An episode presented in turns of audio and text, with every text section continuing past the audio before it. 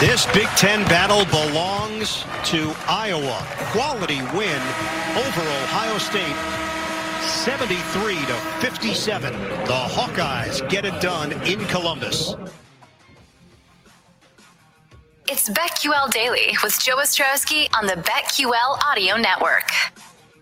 Sports bettors, are you ready? Download the PointsBet app now and use our code BetQL Daily to get two risk-free bets up to two thousand dollars. When you bet with PointsBet, you get faster bets, faster withdrawals, and faster rewards at your fingertips. Download the app now to experience this premium sports book for yourself, and don't forget to sign up with our code BetQL Daily to get two risk-free bets up to two thousand dollars. So, are you ready? T's and C's apply. Void where prohibited. Must be 21 plus. Gambling problem? Call 1 800 Gambler for crisis counseling and referral services. Joe Ostrowski, Tom Casale, with you on this Monday. This is BetQL Daily on the BetQL Audio Network. Make sure you're following us on Twitter at BetQL Daily.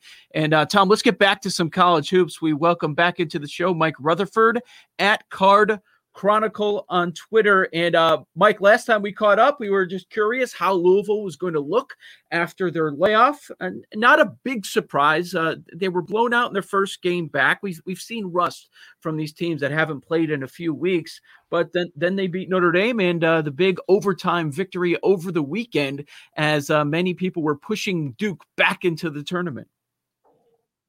Yeah, the thing about this Louisville team is they do not mess around when they come back from a COVID pause. And when I mean they don't mess around, uh, I, I mean they lose by 37 or 45 points, uh, which, which was the the North Carolina game was the largest loss, conference loss in the history of the program, and the largest loss period uh, since before World War II for Louisville basketball. But they do bounce back pretty quickly. After that Wisconsin loss in December, they reeled off four straight wins, uh, and now they have wins over Notre Dame and over Duke. The only concerning thing about uh, Louisville right now, and I'll give you guys a little bit of a scoop here. This is going to break, I think, at some point in the next hour or so, but you guys are going to get it first. Uh, big man Malik Williams, who just came back, had to leave the game uh, in the first half after he re-aggravated that foot injury that's kept him out for almost all of the season.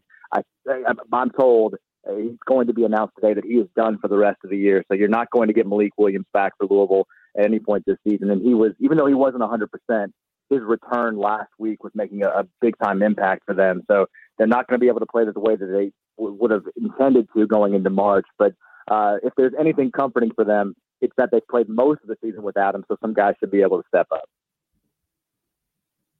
Yeah, that is a huge loss for Louisville. Um, something I'm interested in is there's there's been bets floated out there like uh, Michigan, Gonzaga, or Baylor versus the field. I mean, I think everyone thinks those are the top three. Baylor coming off a, a loss at Kansas.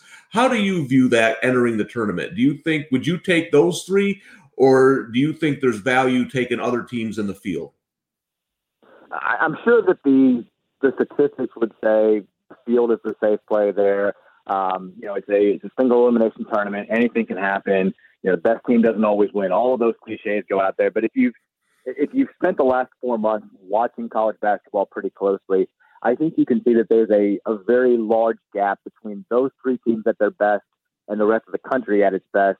Baylor, uh, I mean, I don't read too much into their performances over the past week. It's certainly something you have to take into account. Uh, you know, playing a, a very close game against a bad Iowa State team and then losing fairly handily at Kansas. I still think, though, we've seen what they can do when they're at full strength. You assume they're going to be back at full strength by the time the tournament starts. Um, there's no doubt in my mind they're one of the still one of the three best teams in the country. Gonzaga's play speaks for itself. They have just so many offensive weapons that are impossible to slow down. And then Michigan, you know, their COVID pause was different than the rest of, of the country's COVID pauses because they didn't have they weren't stopping play because they had players affected by the by, by the pandemic. They didn't have guys who had positive COVID. It was a statewide rule that forced them to be sidelined for two and a half uh, weeks. So when they came back and really didn't miss a step, it wasn't as surprising as it would have been had they had a bunch of guys sidelined and a bunch of guys quarantined. Uh, Michigan is is playing without question. I, I think as well as any team in the country, maybe outside of Gonzaga, uh, maybe even better than Gonzaga. So I, I know it's probably the silly thing to say, the, the stupid move to make. But if you're telling, if you're asking me, those three teams of the field as far as who wins the tournament, I'm thinking one of those three teams. It's hard for me to see anybody else besides one of those three cutting down the net. Joe Ostrowski, Tom Casale. This is BetQL Daily. Our guest, Mike Rutherford. We're talking some college hoops. And uh, Mike, in the past, we had a laugh about the Intercontinental Belt. Everyone had Gonzaga, Baylor on their own tier. Then it's uh, everybody else. Uh, for you, when did you decide that Michigan needs to come close to that group, or maybe they're on tier 1.5 by themselves? Uh, was it right after that Ohio State, Iowa, back to back big wins there, or uh, something that you've been tracking all along? Yeah, it was right after I told you guys that I, I like Ohio State as the Intercontinental champion, and and the Buckeyes promptly dropped three games in a row. Um, I mean, that Michigan State, uh, that Michigan Ohio State game, I should say, two Sundays ago was maybe the best game of the entire season. It was a, a great heavyweight bout to, to sort of, I think, reintroduce the people who've been paying a lot of attention to football and are now looking for something else to do or looking to get into to college basketball with March right around the corner. That was a nice step to have that game uh, nationally televised on CBS a couple of Sundays ago. But Michigan was the better team. They deserved to win, uh, and they've I mean, they've looked better than Ohio State for the last couple of weeks. They've looked better than I think Illinois and Iowa and those other teams that are battling for that intercontinental championship. Um, and, and the thing about Michigan is they're not just winning these games outside of the Ohio State game since they've come back. They've been beating teams down pretty thoroughly. I mean, they hammered Iowa State. Uh, they hammered Iowa by 22 last week. They destroyed an Indiana team that's uh, firmly on the NCAA tournament bubble and was desperate for a big time win. They've just looked fantastic. Uh, they have maybe um, the best freshman that people don't talk enough about in the country, and Hunter Dickinson. They've got uh, enough veterans in Isaiah Livers and even Franz Wagner. I know he was a, freshman last year, but he, he played a big role for them. Chaundee Brown coming over from Wake Forest. He brings experience as well.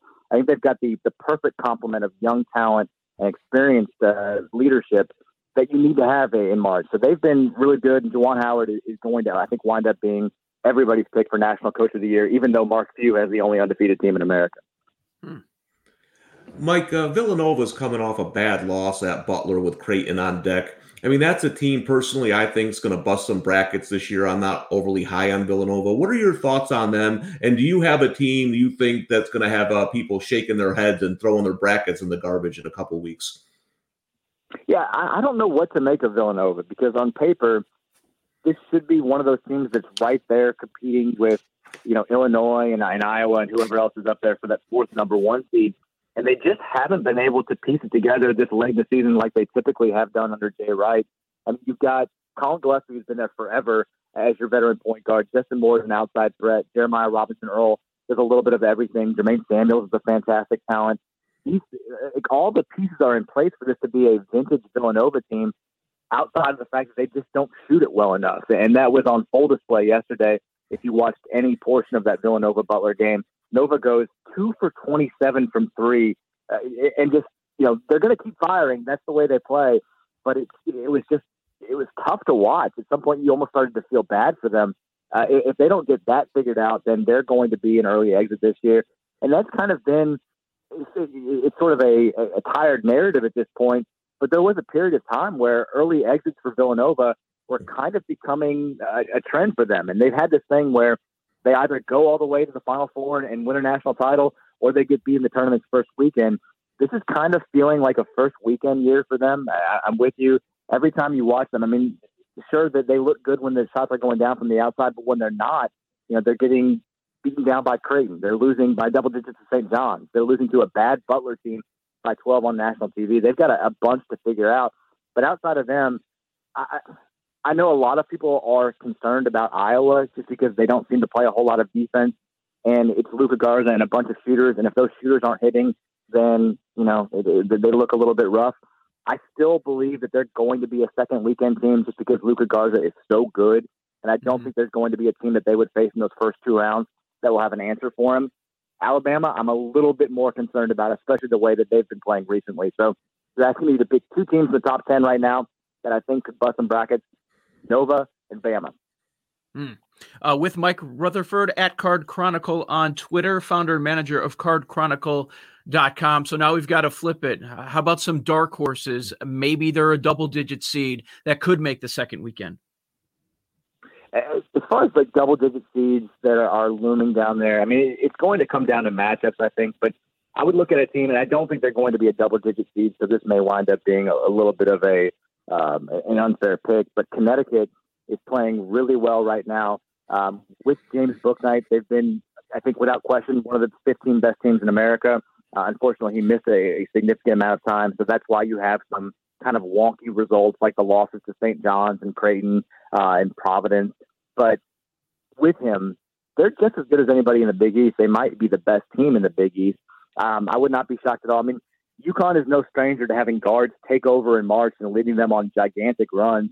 Uh, of course, Kemba Walker in 2011, uh, Shabazz Napier in 2014. Even if you want to go all the way back to Khalid El-Amin back in 1999, um, James Bouknight could be that type of guy. He is an electric player, and this is probably the last we're going to see of him in college because he's bound for the NBA. So I don't know how the committee is going to view um, his his absence, if they're going to take that into account and give UConn a better seed than their on paper resume would indicate. But if they're like in that six seven range, I absolutely love them as a team that could knock off a, a two or a three seed in round two and then move on to the second weekend and potentially uh, threaten to make a regional final. Mike, you mentioned a, a, key word, I think, matchups when it comes to the tournament. You know, I think it's better sometimes we get locked on teams in the regular season um, but it, it, really depends on what your path is, you know, to, to the Final Four. Um, teams in the Big 12 intrigue me. Oklahoma, West Virginia, you know, Texas. They they seem to me like teams that could make run in the tournament. How do you view the Big 12 overall? And is there a team there you're eyeing outside of Baylor that you would think is a Final Four caliber team? Yeah, I mean the Big 12 is just so competitive night in, night out, and you feel like when you look at that sort of uh, amorphous blob of teams in the middle of those standings that all kind of look the same right now. You feel like there's one of them that's going to bust out, and maybe because they have the benefit of good matchups or because they get a couple of breaks, uh, winds up going to an elite or potentially even going to a Final Four. Uh, I really like, and it's probably time to start talking about them because their appeal is going to last so long that it's not going to be solved before the end of this NCAA tournament.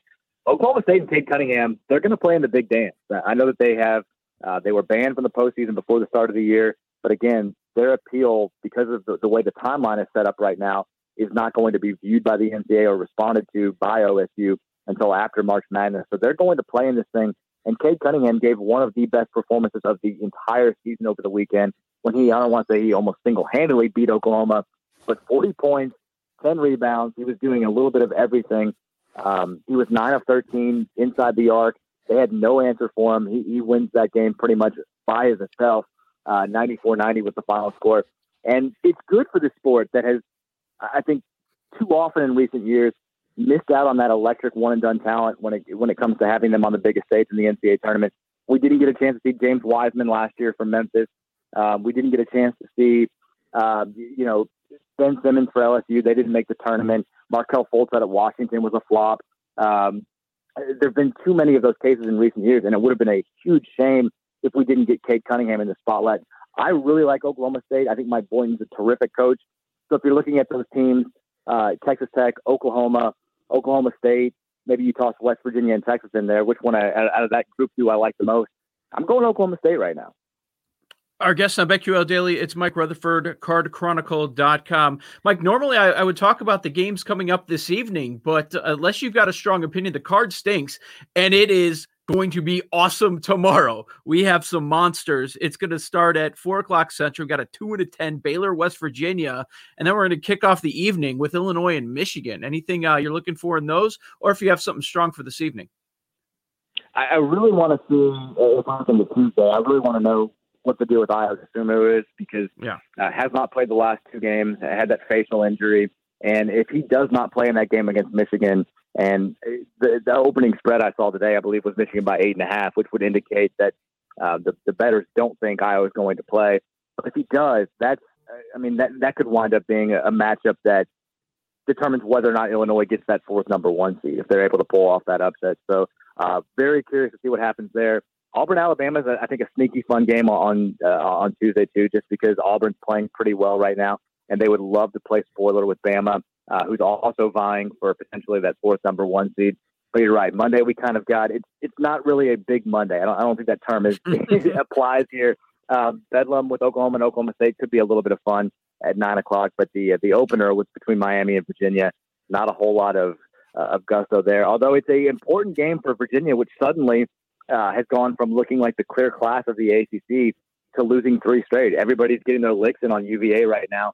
They need to get some stuff right, and there's nobody in the ACC that's better to get right against right now, uh, more so than Miami. So I'm with you. Monday card not looking great, but Tuesday night should be absolutely electric. Mike Rutherford at Card Chronicle on Twitter. Make sure you guys are following him there. Uh, Mike, let's check in again before we get to Selection Sunday, okay? Absolutely. Thanks so much for having me on, guys. Absolutely. Thanks, Mike. Stuff there from Mike Rutherford. Man, tomorrow's a monster, Tom.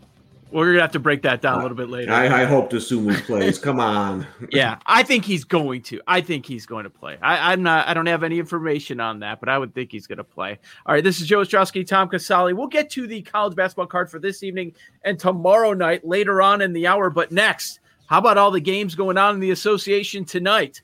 You're locked into the BetQL Audio Network.